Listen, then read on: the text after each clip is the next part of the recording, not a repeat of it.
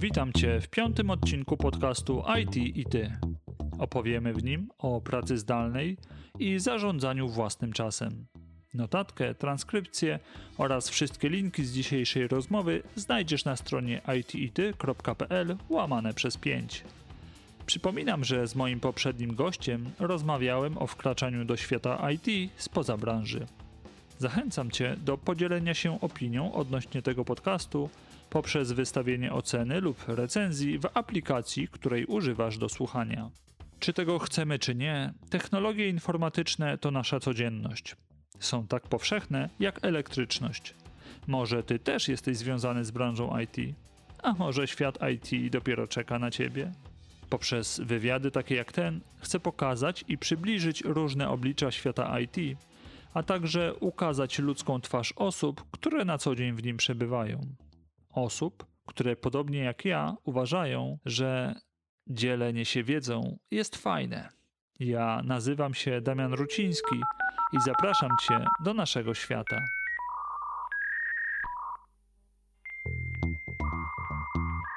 O pracy zdalnej z punktu widzenia programisty, wyzwaniach, jakie taka forma pracy niesie za sobą, jak chociażby konieczność zarządzania własnym czasem, a także benefitach z tego wypływających, porozmawiam dziś z Piotrem Piwowarczykiem z firmy Atos, gdzie jako osoba z dziesięcioletnim stażem w branży pełni funkcję software inżyniera i tech team leada, prywatnie szczęśliwego męża, fana gier planszowych, szeroko rozumianego D I Y i jazdy na monocyklu elektrycznym. Cześć Piotr. Cześć Damian, witam słuchacze. Proszę, powiedz mi na początek, kiedy zaczęła się Twoja przygoda z komputerami? Zaczęła się całkiem standardowo, bo od, od gier. Od gier w tamtych czasach były modne konsole typu Pegasus i zawsze rano gdzieś z bratem udawało się jakąś planszę przejść. Natomiast całkiem szybko obudziło się we mnie zaciekawienie komputerami osobistymi. Jednymi z pierwszych, do których miałem dostęp, była Amiga pięćset. I Amiga pięćset posiadała już swego rodzaju system operacyjny. Chyba to nazywało się Workbench. I to było coś, na czym dało się wykonać pierwsze programy. Miało tam dostęp do Shella i na tym Shellu dało się już coś, coś zrobić. Dlatego tu, tu moja pierwsza przygoda z programowaniem jak, jako takim była związana właśnie z Amigą. No a później już w szkole średniej dostałem swój pierwszy komputer klasy P C, Pentium dwa dwieście sześćdziesiąt sześć, więc to już taka zaawansowana maszyna, na którym już dało się próbować swoich sił z programowaniem. Pierwszym językiem był Pascal, gdzieś poruszałem się w okolicach C, C, C plus plus. No i to już jest prawie ćwierć wieku zabawy. Szmat czasu, szmat czasu. Piotrze, przez kilka ładnych lat pracowałeś w, lokalnie w biurze, w którym się musiałeś codziennie pojawiać. Od jakiegoś czasu pracujesz w pełni zdalnie. Jak z perspektywy czasu oceniasz tę zmianę? Która forma pracy bardziej Tobie odpowiada? Sama zmiana pracy z wielu różnych względów była dla mnie w tym momencie mojego życia bardzo dobrą decyzją. To, że akurat była to praca zdalna, to był zdecydowanie przypadek, choć nie ukrywam, że zawsze chciałem spróbować tego typu podejścia. Co do tego, czy, czy taka praca mi odpowiada, cóż, są plusy i minusy. Na pewno dosyć dużym plusem jest możliwość organizacji tego czasu po swojemu, natomiast w porównaniu do pracy biurowej, no jest zdecydowanie inaczej. Mm-hmm. To o tych plusach, minusach sobie jeszcze za chwilkę powiemy. Powiedz mi, jak to się stało właśnie, że, że, że zacząłeś tę pracę zdalną? Jak ta rekrutacja wyglądała? Czy ty sam szukałeś jakiejś pracy? Czy, czy ktoś się może do ciebie odezwał? I, i same te, sam ten etap właśnie kolejnych, kolejnych tych kroków rekrutacji, jakbyś mógł nam przybliżyć, jak to wyglądało? To tutaj na pewno każda osoba z branży jest zaznajomiona z portalem LinkedIn. Tam dosyć aktywnie działają rekruterzy i jednemu takiemu rekruterowi udało się dostać do mnie z dosyć ciekawą ofertą, w której było wymieniona właśnie opcja z pracy zdalnej sto procent i z technicznymi możliwościami, którymi raczej na tamten moment byłbym sobie w stanie poradzić. Mhm. Dlatego spróbowałem i okazało się, że odezwali się. Odezwali się.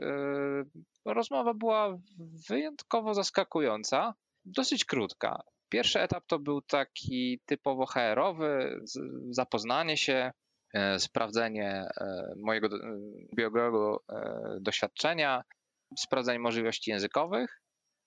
A druga, druga rozmowa ze względu, możliwe, że już na taki dosyć duży staż w samym programowaniu, była raczej w formie towarzyskiej rozmowy odnośnie tego, z czym się spotkałem w takim w swojej programistycznej karierze.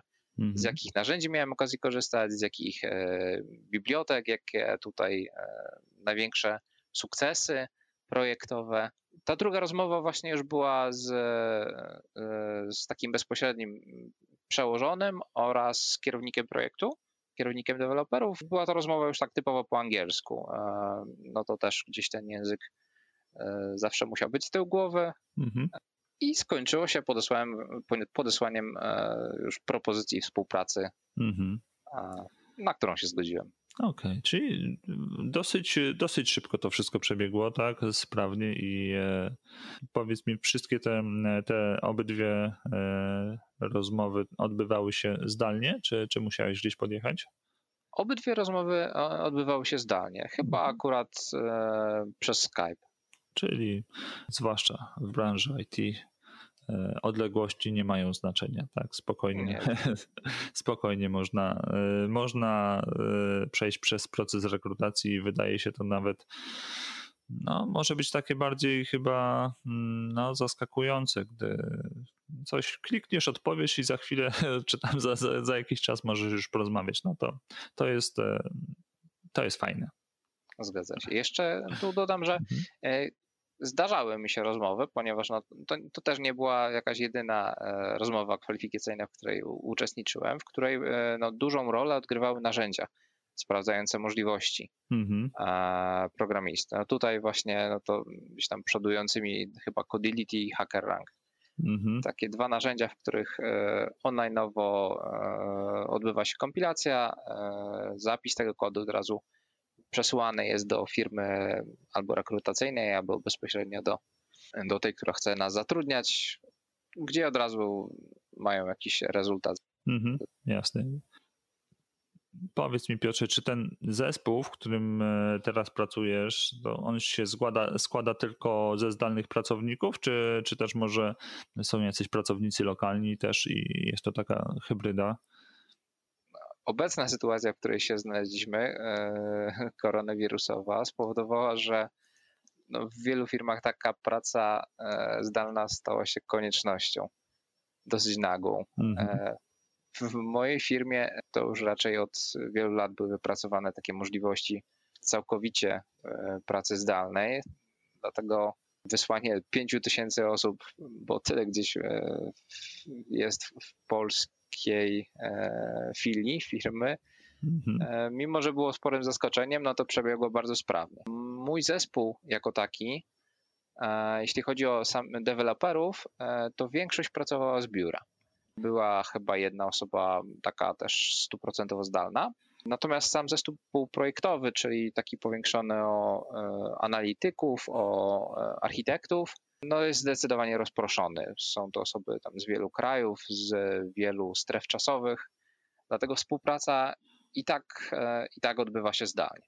Czyli jakiejś wielkiej, drastycznej zmiany nie było. Na pewno ta część, która pracowała lokalnie, no, musiała się odnaleźć w nowej sytuacji, ale dla samego funkcjonowania biznesu, który już i tak, tak jak wspominasz, był zaznajomiony ze z pracą, z pracą zdalną, z różnymi strefami czasowymi, no to, to, to, to było tylko kolejny, że tak powiem, przesunięcie switcha, przechodzimy wszyscy na zdalnie i, i działamy dalej, tak? Więc fajnie, że firma była już przygotowana na to, więc nie, na pewno nie było tutaj większych problemów. Mm. Tak, dodatkowo jakoś nieoficjalną tradycją były takie zdalne piątki.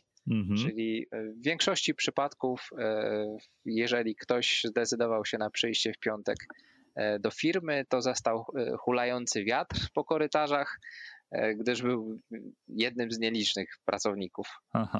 Czyli, czyli każdy praktycznie był w to wdrożony już w jakimś stopniu, przynajmniej w tych dwudziestu procentach, tak? Tak, tak, zgadza się. To może właśnie wróćmy do tych, tych plusów, minusów, a, a tak samo może zagrożeń i problemów, bo to, te rzeczy tak się przeplatają trochę między sobą. No, z jednej strony to, co wspominałeś, można sobie organizować czas we własnym zakresie przy pracy zdalnej, w jakimś stopniu pewnie.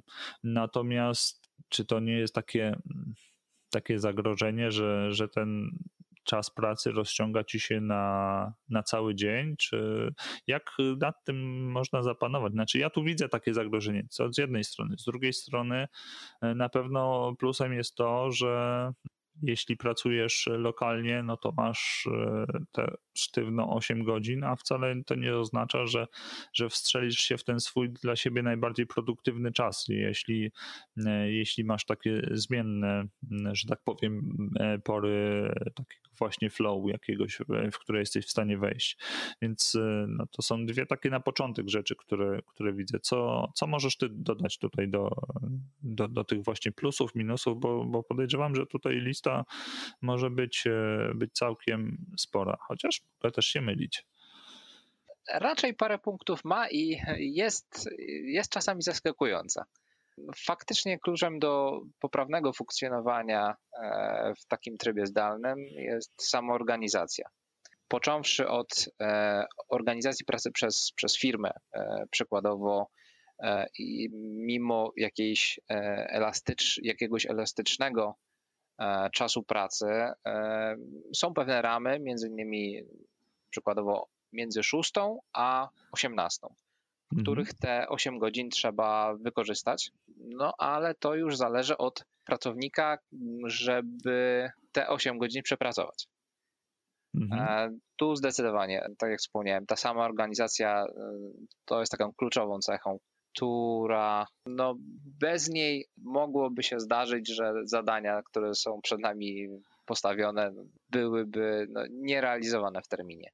No na pewno, jeśli są jakieś ramy czasowe, w których masz się, masz się zmieścić, to, to już samo pomaga w tej, w tej mobilizacji, tak, w tej organizacji tego czasu. Tak. Odnośnie zalet generalnie, to jedną z takich dosyć istotnych jest oszczędność czasu przy przemieszczaniu się między biurem a pracą. W warunkach kieleckich, no to w moim przypadku było to około pół godziny w jedną stronę. Wiem, że są miasta w Polsce, gdzie może się to rozciągnąć do dwóch godzin przykładowo w ciągu dnia. Mhm. To już jest taki rozsądny kawałek dnia, który, który gdzieś trzeba wkalkulować swoje życie. Natomiast tutaj, jak to w przysłowiowych kawałach czy tam wyobrażeniach, wstaje się o godzinie za pięć ósma, a o godzinie ósmej się już jest w pracy. Mm-hmm.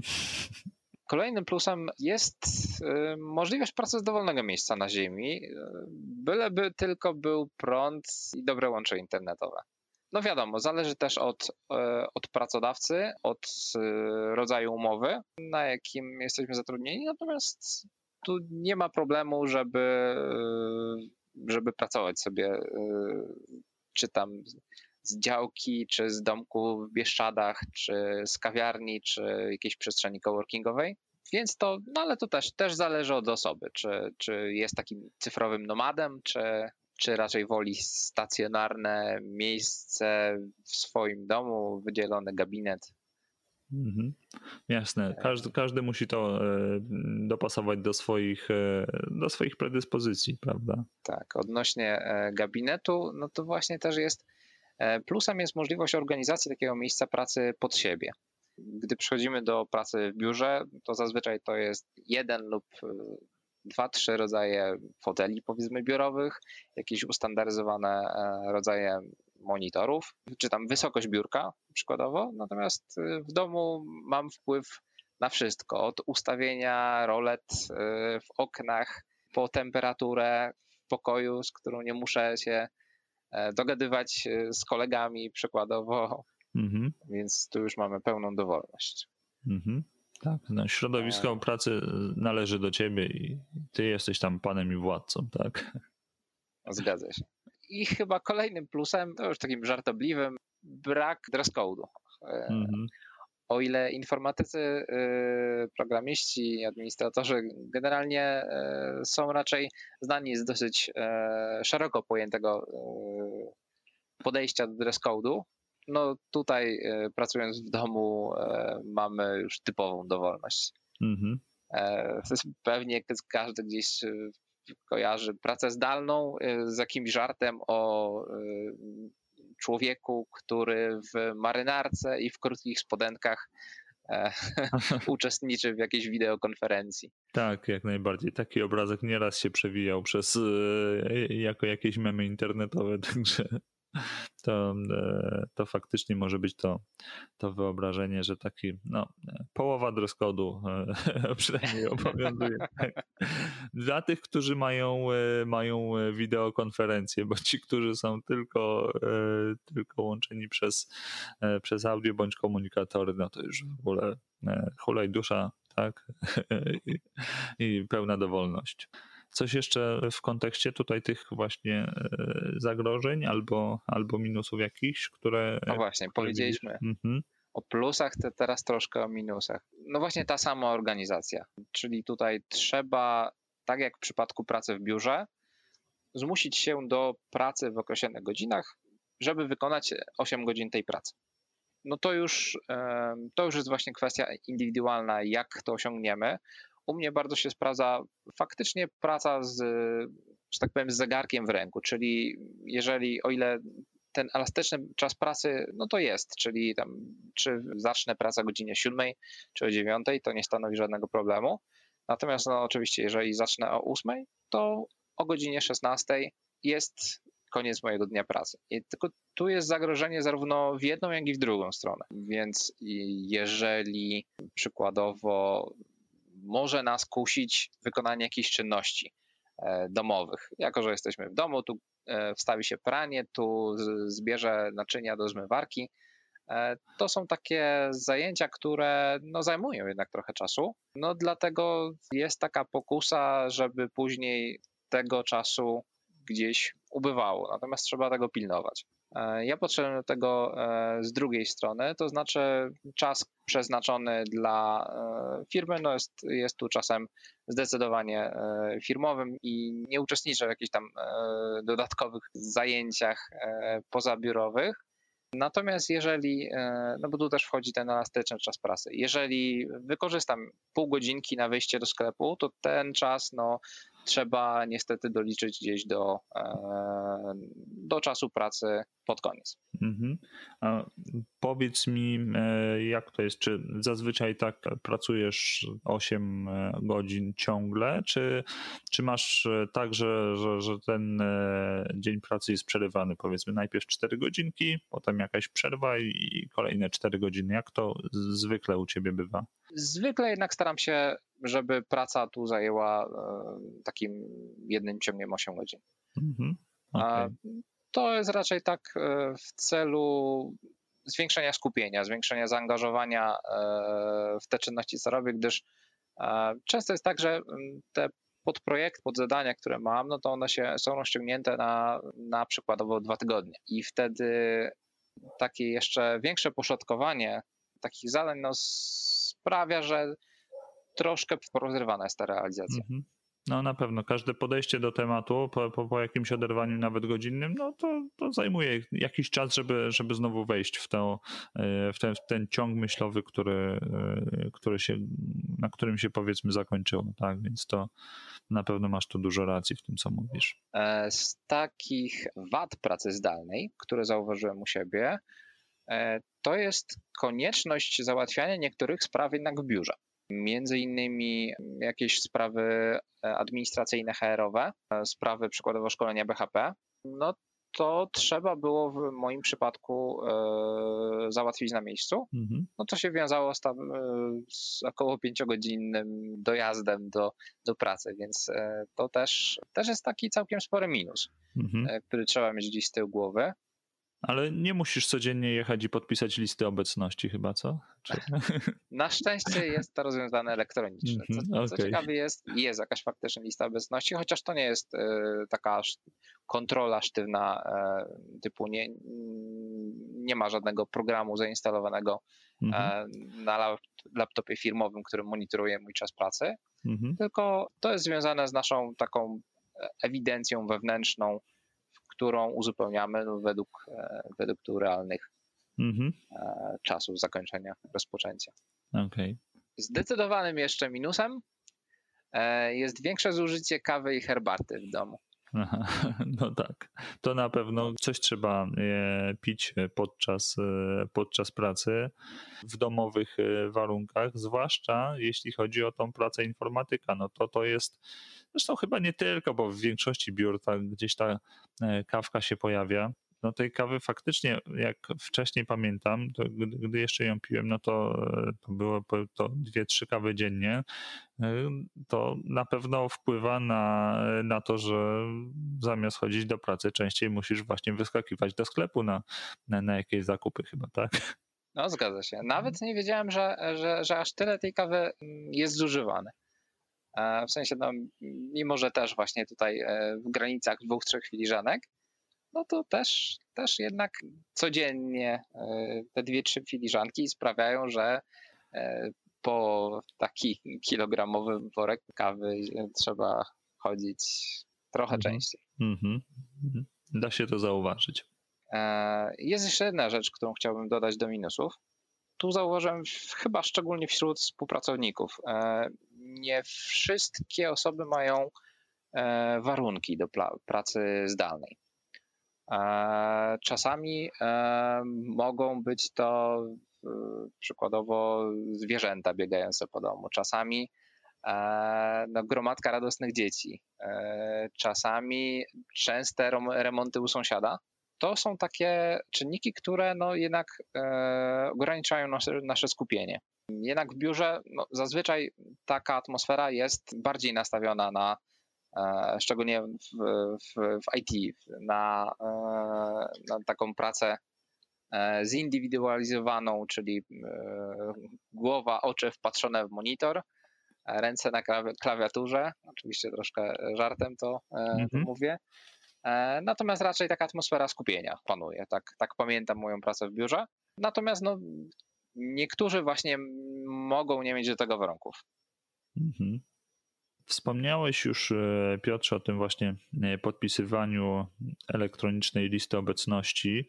A powiedz mi, rozwijając ten wątek, jak wygląda właśnie rozliczanie wykonywanych zadań? Czy to się opiera na, na zaufaniu, czy, czy też jest jakaś kontrola postępów, czy, czy może oby, obydwa te aspekty się jakoś przeplatają? Jak to wygląda u was? Z tego, co zauważyłem, to w tej obecnej firmie to jest pół na pół.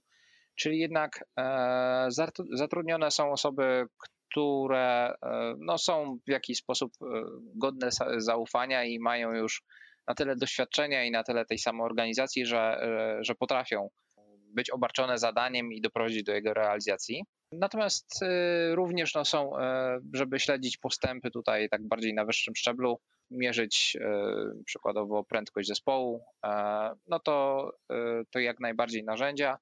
O ile takim narzędziem można nazwać y, pracę w Scrumie, czyli daily meetingi, taka retrospekcja, czyli wspominanie o tym, o, o wykonanych w ciągu poprzedniego dnia zadaniach, o jakichś problemach y, z realizacją, no to bardzo popularnym narzędziem y, jest tablica y, kanbanowa, czyli takie standardowe trzy Mhm. kolumny lub więcej, no w zależności od zapotrzebowania to do, doing, done. Mhm. Tak, przepływ pracy e... aktualny. Mhm. Zgadza się. No do tego, no to wiadomo, powstało dosyć dużo narzędzi z takich popularnych, to mógłbym wymienić Trello, ostatnio całkiem dużą popularność zdobywa Microsoft Planner, mają takie narzędzie Tasks, no i Jira, która jest no, chyba jednym z popularniejszych wśród programistów narzędzi, no, tylko że to już jest Combine, czyli mhm. możliwość zintegrowania z kodem źródłowym, także jest zdecydowanie duży zakres narzędzi, które można, mhm. można używać. Powiedz mi jeszcze, jeśli jesteśmy przy narzędziach, czego używacie do, do komunikacji ze sobą? Jak się z pozostałymi członkami zespołu komunikujecie? Bo wspominałeś, że macie tam właśnie codzienne daily. Jak to wygląda? No to właśnie, codzienne daily, no właśnie krótka, piętnastominutowa retrospekcja i taki rzut oka na zadania. Mhm. To jest oczywiście realizowane, jako że zespół pracuje zdalnie w czasach tych covidowych, mm-hmm. to Skype lub Circuit. Mm-hmm. To jest takie do bezpośredniej komunikacji, również grupowej. Dodatkowo bardzo ważną rolę odgrywają bazy wiedzy typu SharePoint, Redmine, gdzie deweloperzy i inni członkowie zespołu wrzucają dokumentację, takie miejsce single point of truth, mm-hmm. bym to nazwał po angielsku, który, który właśnie jest takim wyznacznikiem standardów i, i celów do realizacji przykładowo. Mm-hmm. Fajny zestaw narzędzi. Myślę, że to jest takie chyba faktycznie kompletne. Już to wszystko, co, co wspomniałeś, te, te wszystkie narzędzia, no to no już dają jakiś ogląd na, na to, jak funkcjonuje firma. Wracając jeszcze do, do tematu tej, tej kawy, o której tak zauważyłeś większe zużycie we własnym domu, to czy, czy w tym kontekście właśnie nie brakuje kontaktu takiego fizycznego ze współpracownikami, takich właśnie wspólnych rozmów przy automacie do kawy, czy, czy wyjść po pracy na, czasem na jakiś soczek, że tak to ujmę? Hmm? No tak, to jest coś, co, czego zdecydowanie mi brakuje. Jednak bardzo duża część komunikacji, zarówno takiej związanej z pracą projektowej, no jak i takiej na stopie prywatnej, no to odbywa się właśnie przy dystrybutorze kawy. W poprzedniej firmie, w której przepracowałem ponad dziesięć lat, no to zdecydowanie nawiązaliśmy ze współpracownikami jakieś przyjacielskie relacje. Bardzo serdecznie pozdrawiam. Te relacje się, co ciekawe, utrzymują aż do dziś. Zatem też zdarza mi się wyjść, chociaż teraz oczywiście trochę ciężej, trochę trudniej. Zdarza się czasami wyskoczyć właśnie przynajmniej gdzieś na soczek, więc jak najbardziej to jest coś, czego, czego brakuje w takiej pracy zdalnej. Z bieżącymi współpracownikami również udaje się nawiązać jakieś relacje, no ale to niestety, to, jako że większość komunikacji no to jest taka typowo biznesowa, ta niewerbalna przy, przy kawie jednak, czy tam jakieś rozmowy o życiu e, osobistym, no to, to jednak schodzą na dalszą... Mhm. Tak, nie, nie ma przestrzeni, żeby, żeby takie rozmowy się pojawiły i żeby te, te przyjaźnie jakoś mogły rozkwitać, tak? Zgadza się. Mhm. Chciałem jeszcze poszerzyć ten wątek, o którym już trochę wspomniałeś, odnośnie tego, jak, jak wygląda ta praca zdalna, bo niektórzy właśnie przedstawiają ją, że, że idziesz do kawiarni, siadasz pod parasolem, pracujesz popijając sobie kawę, prawda? Bądź, bądź coś, coś innego. Czy w kontekście też tego, co powiedziałeś, że programista to jest, tak przerysowując troszkę, osoba, która jest skupiona na, na, na takiej pracy w ciszy, czyli ja wpatrzony w monitor, klawiatura i, no i to klepanie kodu. Czy Czy taka, ten taki obraz pracy zdalnej z, z kawiarni, z, z dowolnego miejsca na ziemi, czy to ma rację bytu przy, w, w zawodzie programisty, czy, czy raczej ciężko coś takiego osiągnąć? Jak, jaka jest, jakie jest twoje zdanie na ten temat? To wszystko zależy od człowieka. No tutaj zdecydowanie taka samoorganizacja Czy sumienność to są no, cechy, które, które są niezbędne do, do realizacji pracy zdalnej? Odnośnie samej atmosfery i możliwości pracy w, z ulubionej kawiarni, no to też, też zależy, czy otoczenie bardzo przeszkadza w naszym procesie twórczym. No bo wiadomo, że, że często tworzenie oprogramowania to nie klepanie kodu non-stop, tylko to też czasami jest konieczność zastanowienia się nad pewnym problemem. Więc ja na przykład jestem takim człowiekiem, który, któremu przeszkadzałoby miejsce typu kawiarnia, w których przewijałoby się co trochę multum ludzi. Mhm. Natomiast wyobrażam sobie ludzi, którzy, którzy mogliby pogodzić takie dwa światy, dwa środowiska. Czyli zależy to od, od predyspozycji danej osoby, tak? Jeśli potrafi się tak odciąć od tego świata realnego, od otoczenia, i no to, to jak najbardziej tak. No ja osobiście też, no muszą być sprzyjające warunki, żeby, żeby wejść w ten, w ten stan jakiegoś, powiedzmy, skupienia. Na chwilę obecną też, też pracuję w domu i no i zdarza się, że, że przewinie się chmara dzieciaków przez pokój, no to, no to, to potrafi rozproszyć człowieka. Aczkolwiek też nie zawsze, to zależy, a to, to, to właśnie zależy, w jakim etapie pracy jesteś, to, to o czym wspomniałeś, że jeżeli się skupiasz na danym problemie, coś pracujesz faktycznie wyjątkowo umysłowo, no to No to wtedy tak, to potrafi przeszkodzić. Jeżeli jest jakieś luźniejsze, luźniejsze zajęcie do wykonania, no to wtedy jak najbardziej nie stanowi to jakiegoś problemu, nawet jakieś tam odgłosy, hałasy czy, czy inne rzeczy, które, które dookoła się dzieją. Jeszcze w kontekście tego właśnie przymusowego lockdownu, który zmusił wiele osób do, do przełączenia się na tryb zdalny, to czy ta praca zdalna, czy każdy może sobie pozwolić na, na pracę zdalną, czy, no, czy jednak trzeba mieć jakieś właśnie specjalne te umiejętności, predyspozycje, aby pracować w ten sposób? A to zarządzanie swoim, swoim własnym czasem, no nie każdemu wychodzi najlepiej. I no, tak samo jak nie wyobrażam sobie no, przełączenia w tryb zdalny pracownika e, wiadomo jakiegoś fizycznego, to rozmawiamy tu o, o tym kontekście pracy biurowej, to czy są jakieś, e, jakieś takie zupełne przeciwwskazania twoim zdaniem dla, dla niektórych zawodów czy dla niektórych osób co do, co do tej pracy zdalnej? No wydaje mi się, że, że osoby, które mają problemy ze, ze skupieniem lub są na przykład ciągle rozproszone myślami o, o, o rzeczach w miejscu, w którym się znajdują. Przykładowo jeżeli siedzą w mieszkaniu, to cały czas myślą o remoncie, który by się przydało zrobić w pokoju, w którym przebywam. O ile się chyba nie spotkałem z taką osobą jeszcze, to mogę sobie wyobrazić, że mhm. mogą być takie osoby.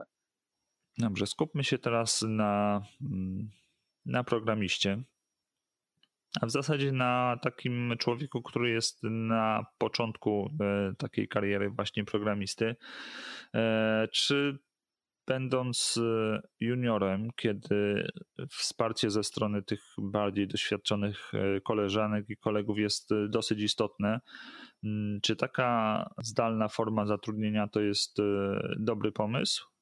W mojej bieżącej firmie, również przez, przez lockdown, to i sam proces rekrutacyjny, to tak jak w moim przypadku przebiega całkowicie zdalnie, jak również ten proces wdrożenia pracownika w standardy firmy, w standardy działania zespołu, to też odbywa się zdalnie. Wydaje mi się, że dla młodych pracowników, dla juniorów to be, będzie trochę utrudnione. Między innymi dlatego, że nowa firma, nowi ludzie, nowe sposoby i komunikacji, i delegacji zadań, i podstawowe rzeczy w I T typu do kogo trzeba się udać, chociaż pewnie też w, innej, w innych branżach, do kogo się trzeba udać, żeby zorganizować sobie to, rzecz A lub B, no to są, są takie, które trochę ciężko jest zrealizować zdalnie. Często to się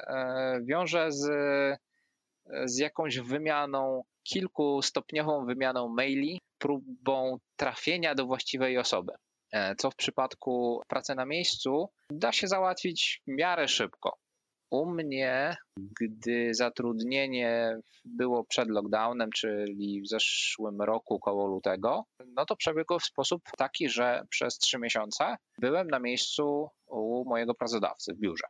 W tamtym miejscu właśnie zapoznawałem się z tymi e, wszelkimi procesami, e, z zespołem, to też e, ważna, ważna część, e, czyli też można było e, troszkę poznać zespół od strony prywatnej, e, porozmawiać o zainteresowaniach. Także bardzo doceniam ten, mimo że e, chociaż troszkę uważam, że trzy miesiące to troszkę za, e, za dużo, miesiąc lub dwa w zupełności wystarczyło, natomiast nie czuję, żebym zmarnował ten czas, na pewno go e, wykorzystałem właśnie, żeby e, wdrożyć się w taki zespół. No i wracając do, do pytania, mimo że to jest możliwe, uważam, że to trochę utrudnia. I to zarówno osobie na dopiero zaczynającej swoją karierę w świecie pracownika, jak i, jak i takiej osoby już z doświadczeniem, która jednak zmieniając pracę, zmieniając środowisko i standardy firmowe, do których trzeba się dostosować, no to jednak troszkę czasu potrzeba, żeby się odpowiednio w to wdrożyć, a taki czas na pewno przebiegnie szybciej, jeżeli, jeżeli to będzie na miejscu. Mm-hmm. Dziękuję Ci za, za, za to spojrzenie, bo to pokazuje, że jednak ten kontakt taki fizyczny w niektórych aspektach no, ułatwia niektóre sprawy. Wydawać by się mogło, że siedząc za klawiaturą komputera ta bariera jest mniejsza, sądząc po tym jak, jak wygląda na chwilę obecną yy, chociażby te sieci społecznościowe typu Facebook czy Twitter, to tutaj jednak w warunkach firmowych, takich bardziej formalnych, no ta bariera jest chyba trochę większa jednak, żeby, żeby używać tych środków tak do komunikacji zdalnej tak wylewnie, tak? I tutaj ta, no ten kontakt taki fizyczny, ta, ta bezpośrednia rozmowa jest tutaj, bywa no, faktycznie nieoceniona. Tak jak mówisz, na tym, na tym początkowym etapie, gdy, gdy się pracownik jeszcze dociera, gdy poznaje warunki, które tam panują, gdy musi się dostosować do, do organizacji. No, zgadza się. Tutaj dodam, że też sporo zależy od procesów, które są przewidziane na wprowadzenie takiego nowego e, pracownika w firmie. W, w bieżącej firmie bardzo spodobał mi się pomysł osoby takiej stricte dedykowanej do wprowadzenia do świata firmowego. To nie była osoba bezpośrednio przełożona, czyli to nie był mój kierownik, tylko taki współpracownik, który, który troszkę czasu swojego musiał poświęcić, żeby, żeby właśnie pokazać, w jaki sposób ta praca jest prowadzona. Jest, jest wykonywana, jest, jest kierowana w firmie, do kogo się zwrócić w razie pro, problemów. Także to jest też świetnie rozwinięty proces na wprowadzanie takiego, czyli też miał swoje zalety, no ale mi, mimo tego no troszkę jednak jest czasu potrzebne do skorzystania z tej mhm. pomocy i, i wdrożenia się właśnie. Mhm.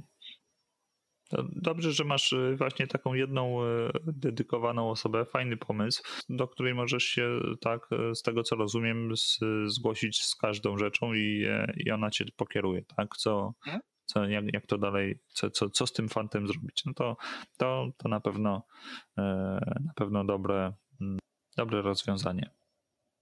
Przez większość czasu, jak na razie, tej twojej kariery zawodowej, no jednak pracowałeś w biurze. Teraz od, od ponad roku pracujesz zdalnie. Jak widzisz swoją przyszłość? Czy myślisz, że wrócisz kiedyś jeszcze do takiej klasycznej pracy w biurze? Czy, czy ta praca zdalna już na tyle cię zafascynowała, że, że to jest ta jedyna droga, którą będziesz podążać? No.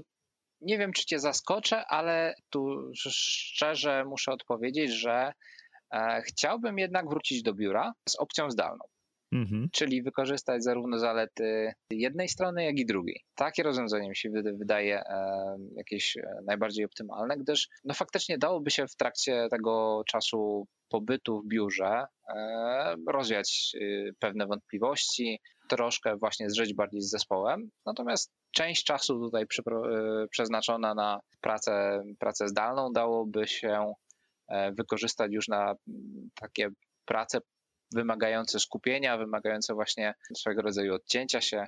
Więc chyba jeżeli miałbym wybór, to chciałbym pogodzić obie formy. W jakim zakresie? Nie wiem. Wydaje mi się, że dwa lub trzy dni pracy zdalnej byłoby tak optymalnie. Aha, okej. Okay. Czyli taka hybryda to, to według ciebie to byłoby najlepsze rozwiązanie, żeby no, wyciągnąć jak najwięcej plusów, tak, żeby było i, i te plusy, które niesie za sobą właśnie praca lokalnie i i jak również ten czas podczas pracy zdalnej, żeby się sfokusować faktycznie na tym problemie, który masz do rozwiązania, a gdzieś w biurze czasem też może zdarzyć się, że, że jakieś rozproszenie przychodzi, czy jakieś, jakieś spotkanie, czy, czy jakieś inne rzeczy, które mogłyby, mogłyby w to, to zaburzać. To widzę, że, że chyba myślimy podobnie, tak? bo, bo te, te też mam takie odczucia, że mm, faktycznie można sporo rzeczy załatwić zdalnie, a niemniej jednak częściej bądź rzadziej no, w tym biurze dobrze jest się pojawić i, no i domówić te rzeczy, które nie do końca są zawsze domówione w tej wersji zdalnej. No, zgadza się. No i y, trzeba zawsze pamiętać też o tym, że no, praca no, to ośmiogodzinna w ciągu dnia no, to jest no, prawie jedna trzecia naszego życia, dlatego ci ludzie, z którymi współpracujemy, którym, których właśnie spotykamy przez te osiem godzin, no to też dobrze jest utrzymywać z nimi dobre relacje, no i właśnie też na, na takiej prywatnej stopie jakoś, jak, jakąś znajomość utrzymać. Jak najbardziej. Czy możesz wymienić jeszcze jakieś narzędzia informatyczne, programy, o których tutaj nie wspomnieliśmy, a które mogą być pomocne przy tej zdalnej pracy? Wracając do tej samoorganizacji, szukałem jakiegoś narzędzia, które, to już we własnym zakresie, które pozwoli mi właśnie na śledzenie tego czasu, który faktycznie poświęcam na laptopie biurowym na pracę. No bo wiadomo, że czasami e, zdarzy się, że wsiąkniemy gdzieś przykładowo w Wikipedię, szukając e, artykułu o, o rzeczy A, trafiamy na rzecz B, C i tak dalej, no, co czasami powoduje takie pewną dekoncentrację. I właśnie trafiłem na program, który się nazywa Manic Time Tracker, który w skrócie monitoruje tytuły okien, które mamy otwarte, nazwy programów i później możemy czas taki zebrany przez ten program przeanalizować i sprawdzić, czy musimy wprowadzić jakieś działanie naprawcze. No i tak jak wspomniałem, to, to nie jest jakoś rozwiązanie narzucone przez moją firmę, tylko to jest coś, co samemu sobie narzuciłem, żeby utrzymywać pewną jakość pracy i, i móc w razie czego właśnie takie działania naprawcze wprowadzać. Mhm. Więc, więc jestem zadowolony z tego. No to, to fajne narzędzie. Na pewno tutaj podlinkujemy i sam z miłą chęcią się z nim zaznajomię, bo no to zarządzanie własnym czasem no to jest... Czasem ciężko tak obiektywnie spojrzeć na to, co się, co się wykonuje, tak? Gdy, gdy nie ma jakiegoś faktycznie narzędzia, które nam w tym pomoże. Ja sam ze swojej strony, nawet pracując w biurze, no, zdarzało mi się tak, że, że to przełączanie pomiędzy zadaniami no, zajmowało mi też, też sporo czasu. To coś doczytać, jakieś maile, coś trzeba komuś odpowiedzieć i też znalazłem takie narzędzie, notabene słuchając podcastów, jak licznik Pomodoro, który powiedzmy ustawiam sobie na pół godzinki, wtedy mam, mam sesję Pomodoro, skupiam się na tym jednym konkretnym rozwiązaniu, nie ma żadnego przełączania pomiędzy taskami. Kilka takich sesji, jak sobie robię w ciągu dnia, zauważyłem, że no bardzo fajnie posuwa do przodu ten faktycznie efektywnie czas spędzony przy właśnie przy kompilatorze, także to, to polecam. Tak no, z z, mojej z, strony. Zetknąłem się właśnie kiedyś, mhm. nie zdarzyło mi się próbować, ale właśnie po, po twojej rekomendacji muszę spróbować, bo faktycznie w pracy i dewelopera ważny jest ten flow mhm. tak zwany, który, w którym bez żadnych przerwań zewnętrznych wykorzystujemy go do, do, do pracy nad konkretnym problemem. Także też spróbuję. No to ci się cieszę. Piotrze, czy możesz polecić jeszcze jakieś książki albo publikacje, które właśnie traktują o, o pracy zdalnej albo o zarządzaniu własnym czasem, tak żeby, żeby ktoś sobie mógł jeszcze doczytać, uzupełnić tą, te, tą wiedzę? O samej pracy zdalnej chyba nie natknąłem się na żadną publikację. Natomiast tu w tematach Pomodoro, o których rozmawialiśmy, to jedna książka, która tak zmieniła moje podejście i która, można powiedzieć, olśniła mnie i zmotywowała do używania jakichś narzędzi do zarządzania czasem, a tu jeszcze wspomnę później o jakichś programach, mm-hmm. to była Getting Things Done Davida Allena, w której autor no, generalnie wspomina o swoim podejściu do zarządzania czasem. O ile no, nie trzeba y, gdzieś brać bardzo dosłownie wskazówek Davida, to jednak stanowi taką dużą dozę motywacji oraz takie podwaliny do takiego systemu zarządzania zadaniami do realizacji. Więc, więc polecam taką książkę. Ja akurat zrealizowałem taki swój odpowiednik tej metody w, no w Evernote, czyli narzędziu do zdalnych notatek.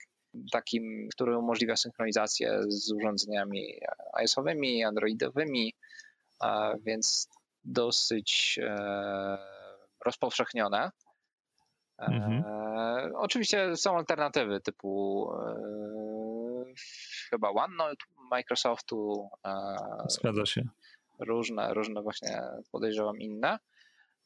No pomaga, kategoryzacja plus listę zadań do, możliwych do realizacji w danym kontekście, w danym miejscu, w danym, w danym czasie, no to jest właśnie coś, co, co bym polecił.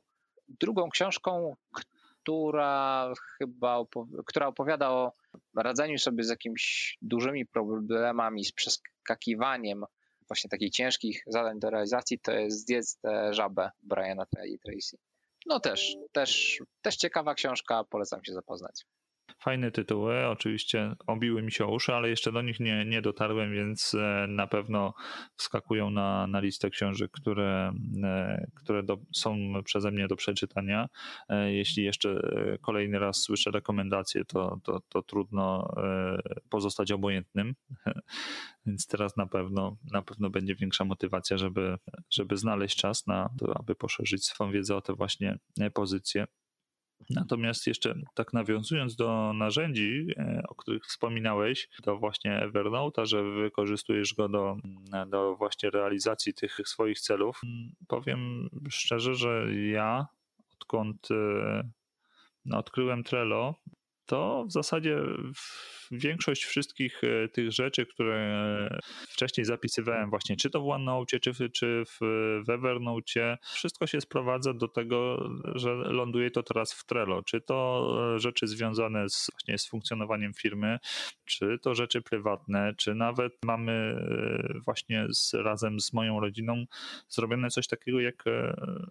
Może już abstrahując od wątku, o którym tutaj rozmawiamy, ale zbliżają się wakacje, więc mamy coś takiego jak lista wyjazdowa z kategoriami dla poszczególnych elementów, co nam się przyda na wyjazd latem, zimą, jesienią. Z małym dzieckiem, z większym dzieckiem.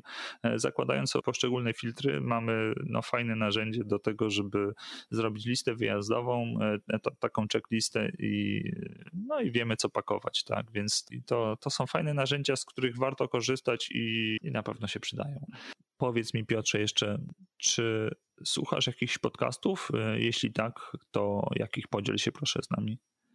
W związku z tym, że dosyć angażuje mnie samo programowanie, to nie jestem osobą, która może realizować jakieś dodatkowe zajęcia w tym, w tym czasie. I właśnie przykładowo jakieś audiobooki czy, czy jakieś podcasty, no to na pewno nie lecące gdzieś w tle.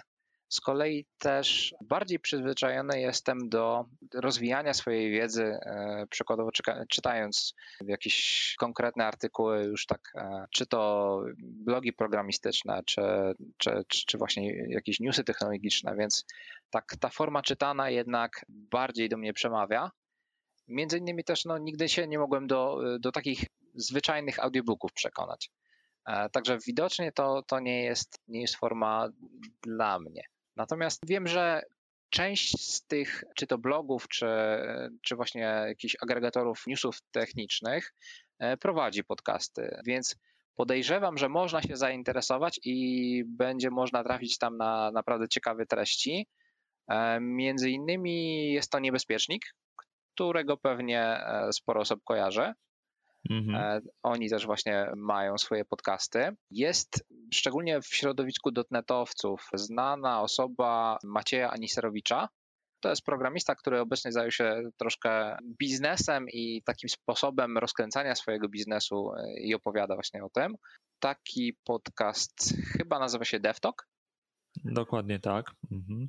I już tak typowo, takie typowe mięso programistyczne poleciłbym Mariusza Gila, który działa w tematach design-driven development, prowadzi szkolenia. Miałem tu okazję w jednym tutaj w Kiecach uczestniczyć. Bardzo mi się spodobało. I on na swoim podcaście, który jest zatytułowany Better Software Design, opowiada o samym, samej architekturze oprogramowania, o wzorcach projektowych ze swoimi gośćmi, więc tu znając po prostu osoby, znając jakieś blogi czy inne miejsca, z których korzystam w formie czytanej, chyba te mógłbym polecić najbardziej mhm. jako podcasty. Okay. Z czystym sumieniem możesz je spokojnie polecić. Natomiast... Nie znam, nie, nie słuchałem, polecam. Aha, okej. Okay. W kwestii tego czasu na, na słuchanie podcastów też zauważyłem u siebie, że odkąd właśnie nastał lockdown, no ta kolejka podcastów, które mam do wysłuchania, się niesamowicie zwiększyła. Do tej pory ten czas, gdy zawoziłem dzieciaki moje do szkoły, odbierałem czy dojeżdżałem do pracy, wykorzystywałem właśnie na to, aby, aby uszczknąć sobie po te piętnaście dwadzieścia minut i odsłuchać. Natomiast właśnie to, o czym wspomniałeś, że przekazywane treści w podcastach, tudzież w audiobookach, no nie współgrają zupełnie z, z pracą programisty. Nie da się mieć na słuchawkach włączonych jakichś treści, a dodatkowo myśleć nad tym, co nad rozwiązaniem jakiegoś kolejnego problemu. To, to próbowałem przez dziesięć minut i, i więcej już nie, nie będę próbował, bo to nie, ani te treści, które były wypowiedziane, w ogóle do mnie nie dotarły, ani, ani nie mogłem się do końca skupić tak samo na, na, na tym, na czym powinienem się skupić w danym momencie. No rozumiem cię. To jest właśnie też kwestia, że część, część osób, w tym ja, jest wzrokowcami i przykładowo przy pewnym problemie programistycznym jakiejś technologii, która jest omawiana, lubią sobie zwizualizować, czy to kawałek kodu, czy, czy jakiś graf architektury, czy no przykładowo diagram klas przy wzorcu projektowym. Troszkę ciężko jest opowiadać o tym na sucho, tak w formie rozmowy, żeby trafiło to tak dobrze do, do mnie jako słuchacza. Mm-hmm.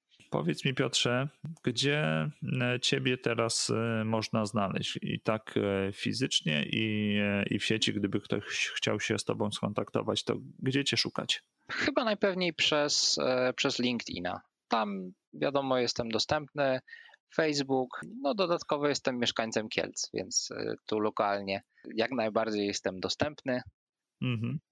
Dziękuję ci, Piotrze, bardzo za rozmowę. Dziękuję za to, że podzieliłeś się z nami swoją wiedzą na temat pracy zdalnej, swoimi przemyśleniami. Cóż, życzę ci tego, aby to się tobie ziściło, ta, ta twoja hybrydowa praca wymarzona, żebyś mógł się jak najbardziej realizować. W ten sposób w pełni wykorzystywać swój, swój potencjał.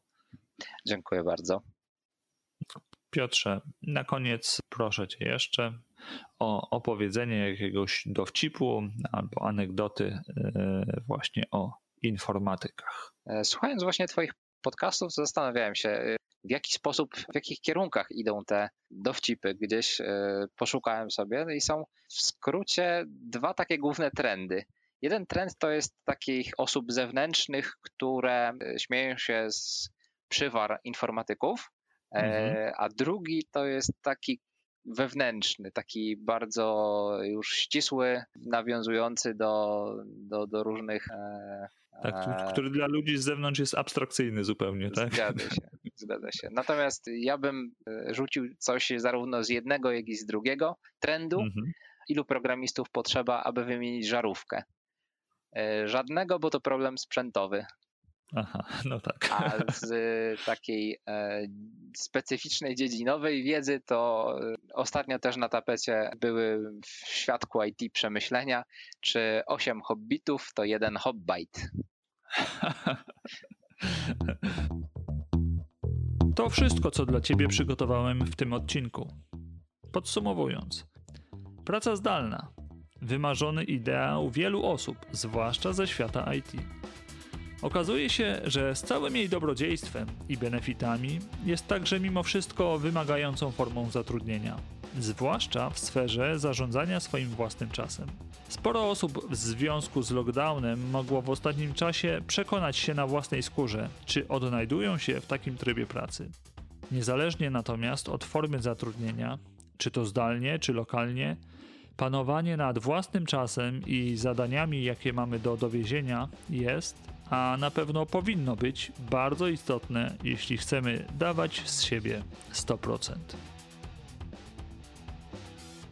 Zachęcam Cię do podzielenia się opinią odnośnie tego podcastu poprzez zostawienie komentarza na stronie podcastu, w mediach społecznościowych bądź w wiadomościach e-mail na adres damian małpa itity kropka pl. Już teraz zapraszam Cię do wysłuchania kolejnego odcinka, który, jeśli wszystko dobrze się ułoży, ukaże się w czwartek za dwa tygodnie. Aby mieć pewność, że go nie przeoczysz, subskrybuj podcast I T i Ty już dziś. Jeśli nie wiesz, jak to zrobić, zapraszam na stronę itity.pl łamane przez subskrybuj. Ja nazywam się Damian Ruciński i mówię Ci do usłyszenia. Pa, pa!